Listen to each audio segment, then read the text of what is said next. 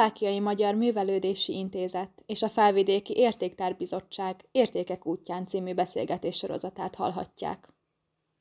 Az Értékek útján podcast sorozatunk harmadik állomásához érkezvén Huszár Lászlóval, a Szlovákiai Magyar Művelődési Intézet igazgatójával, a Felvidéki Értéktárbizottság elnökével beszélgetek. Jó magam, Edmár Attila vagyok. Igazgató úr, elmondaná nekünk kérem, hogy mit is jelent az értékfogalma a közművelődés szempontjából? Hát az érték mindig az, amit a, egy helyi közösség, vagy akár egy helyi szervezet, legyen az egy települési csemodok szervezet, vagy bármilyen polgári társulás, amatőrművészet együttes, tehát amit ő értéknek, tart értéknek nevez. Az a hagyomány, amit tovább éltet, az a emlékei, amit tovább éltet, amit karban tart, és sorolhatnám tovább. És hogyan kerülhet egy helyi vagy tájegységi érték a felvidéki értékek hivatalos sorába?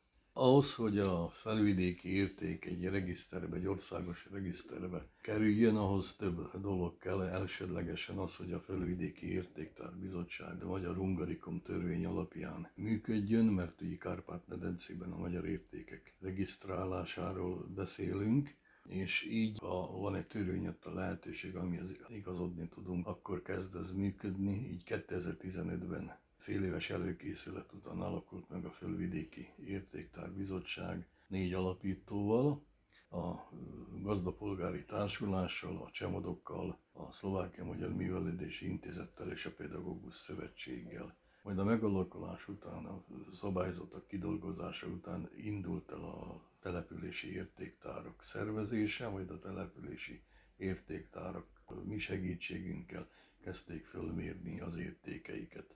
Itt nálunk Szlovákiában, vagyis fölvidéken történtek már előzetes dolgok, mégpedig az, hogy különböző más értékeket, visszatért értékeket szerveztünk be egy hollapra, egy központi adatbázisba, ilyen volt az Aktibor által gyűjtött népdal, népzene, vagy ilyenek voltak a személyiségek, és sorolhatnám tovább. Tehát akkor, amikor az intézet végrehajtóként bekerült ebbe a csapatba, tehát a fölvidéki magyar értéktárnak a kezelésébe, akkor már könnyebb volt a dolgunk. Nálunk kettős a, a feladat, egyik az, hogy a, a korábban a csemodok által, még egyebek még mások által összegyűjtött értékeket is visszahozunk, visszatérítetünk, és azt, amit a Hungarikum törvény mond ki, azt a hét kategóriát, azt is alkalmazva rakjuk össze. Hosszú távon ezt úgy kellett megoldani,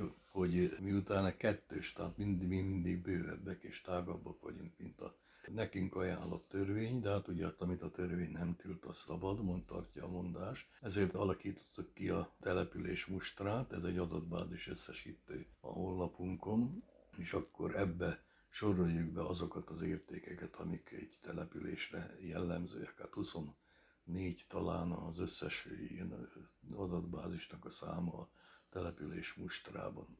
Én azt gondolom, hogy a legnagyobb értékkor abban a közegben, amiben születtem, amiben élek, ahol a mindennapjaimat élem, ismerem a, a falunak a, a múltján keresztül, a jelenén át ismerem azokat az értékeket, amik vagy élnek, vagy nem élnek, de valahol ott bujkálnak esetleg körülöttünk. Ha erről beszélek, akkor van egy konkrét példám rá, egy nagyon jó barátom, a 70-es évek közepén, végén Skandináviában járt, egy hónapra készült, természetesen akkor három évnyi idő kellett ahhoz, hogy ki tudjon jutni, hosszú és nehéz előkészületek után kijutott, és a harmadik hét végén hazatért, és azt mondta, hogy gyerekek, nekem a rétei templom torony hiányzott. Olyan honvágyam lett, hogy haza kellett jennem. Tehát ő nem a Pozsony, vagy Kassa, vagy Budapest emléke iránt érzett valami vonzalmat, hanem a saját szülőfalu iránt. És ezt, ha általánosítjuk és, és módszert adni próbáljuk alakítani, akkor teljesen értető, hogy a települési értéknek van a legnagyobb értéke.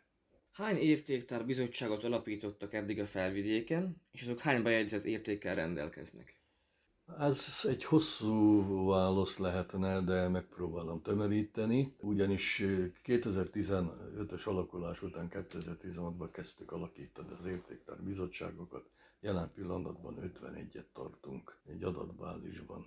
Nyilván, de hogyha a működésüket próbáljuk meghatározni, akkor ezt általában kevesebb 280-300 helyi értékből álló listánk van, de csak ebben a kategóriában, amit a Hungarikum törvény határoz meg, a többiek, tehát a személyiségek, a, az emlékhelyek, és sorolhatnám tovább, azok, azokból jóval több van, könnyebben és gyorsabban növekszenek, mint a, egy közösség által létrehozott idő, de hát ez a természet kettő dolog természetéből is adódik.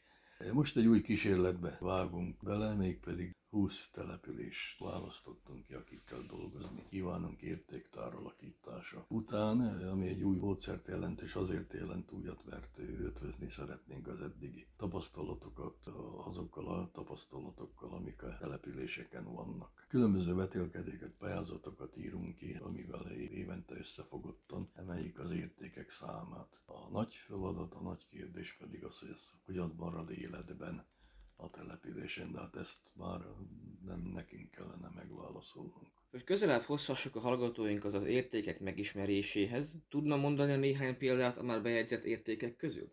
Hát számtalant tudnék mondani, de én megrögzött számítógépesként elő szoktam menni az adatbázist. De például, ha indulunk Komárom környékéről, tehát megnézzük hetényt, madart vagy ógyallát, akkor ott szinte felsorolhatatlan az, hogy milyen munka zajlott. Tehát a hetényi iskolai munkafizet után ugye most egy madari projektban dolgozunk, ami azt jelenti, hogy a madari község, vagy a madar településnek az értékeit az iskola diákjai, pedagógusai tárják föl, és ez bekerül egy helytörténeti olvasókönyvbe, emellett még egy iskolai munkafizetbe, és hogy még megkoronázzuk a dolgot, akkor ezek az adatok, amik nem férnek be két analóg füzetbe, azok QR kódon keresztül az adatbázisokba engednek bejutást, tehát megtöbbszörözzük az értékeknek a, a bemutatását.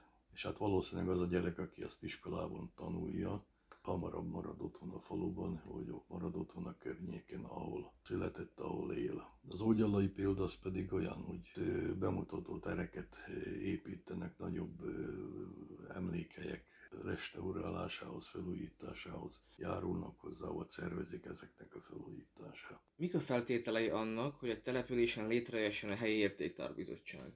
Elsősorban szándék kell hozzá, szándék után akarat a folytatáshoz, és ehhez pedig van egy dokumentum csomag, amit ki kell tölteni, meg kell beszélni a működési szabályzatot, hozzá kell igazítani, meg kell találni az embereket. De egy településen csak egy értéktárbizottság hozható létre, ezt az akkor még nem nagyon hirdetett összefogás miatt találtuk ki, illetve két civil szervezet, két önálló jogi személy hozhatja létre. Ön, önmagában a települési értéktárbizottság nem jogi személy, de nem is kell, mert az alkotói, az alkotó szervezetei jogi személyek.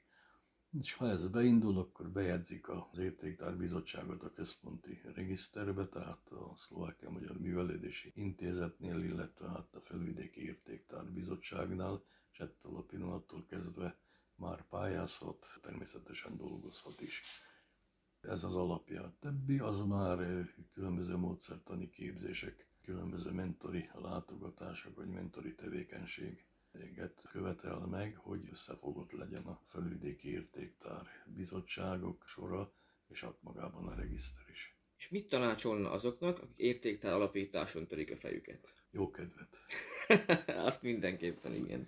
Az, azért jó kedvet, mert tulajdonképpen azok, akik az értéktár bizottság szervezésében, meg értékek föltárásába fognak, ők már az élet területén ott voltak, csak éppen nem úgy fogalmazták meg, hogy a, a szakrális kis emlék az érték, vagy én nem tudom, a kitelepített család rokonainak a sírja az azért érték, mert elűzték őket a szülőföldről, sorolhatnám tovább, tehát az a, az a gulyás, vagy az, a, az az étel, amit különböző fesztiválokon helyi értékként főznek, az nekik érték ott, és sorolhatnám tovább. Csak ők ezt nem így nevezik. Ez a csemondok gulyás például az én szülőfalomban. Mindenütt megvan így a helyi érték neve, vagy például Nagymegyeren kiadtak egy, egy füzetet a, a nagymegyeren főzött, sütött ételekből, azt ők szintén értéknek kezelik, de korábban nem így nevezték. De ott van egy összefoglaló fogalom, amit, amit most már erre használnak, és néha csodálkoznak rajta, tényleg ez is értéke. De hát mert érték az, amit települést, a község nevez ki annak, fogalmaz meg, írja le és használja újból, ha nem is a hétköznapjaiban, de az ünnepeiben. Ha meg kéne győzni egy szkeptikust arról, hogy alakítson értéktárbizottságot, mit mondana? Azt, amit eddig mondtam, ha jobban érzi magát attól, és főképp a közössége, akkor csinálnia kell.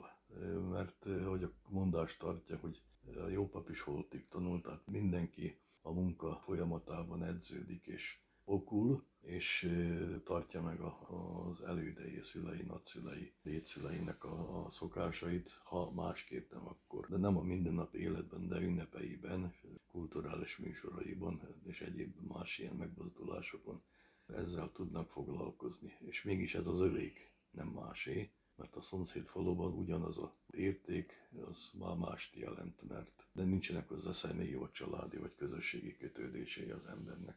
Akkor elmondható, hogy a helyi értékek, illetve értéktárbizottságok munkája hosszú távon nemzetmegtartó erővel is rendelkezhet?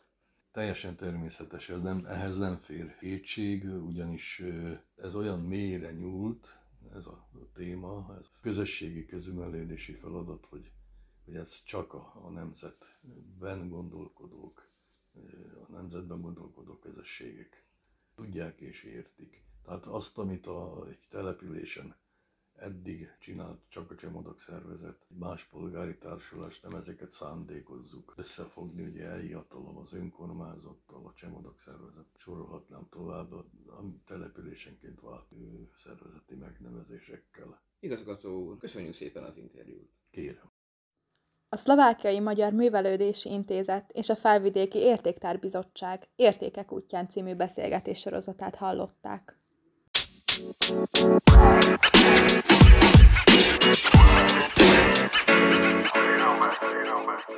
you.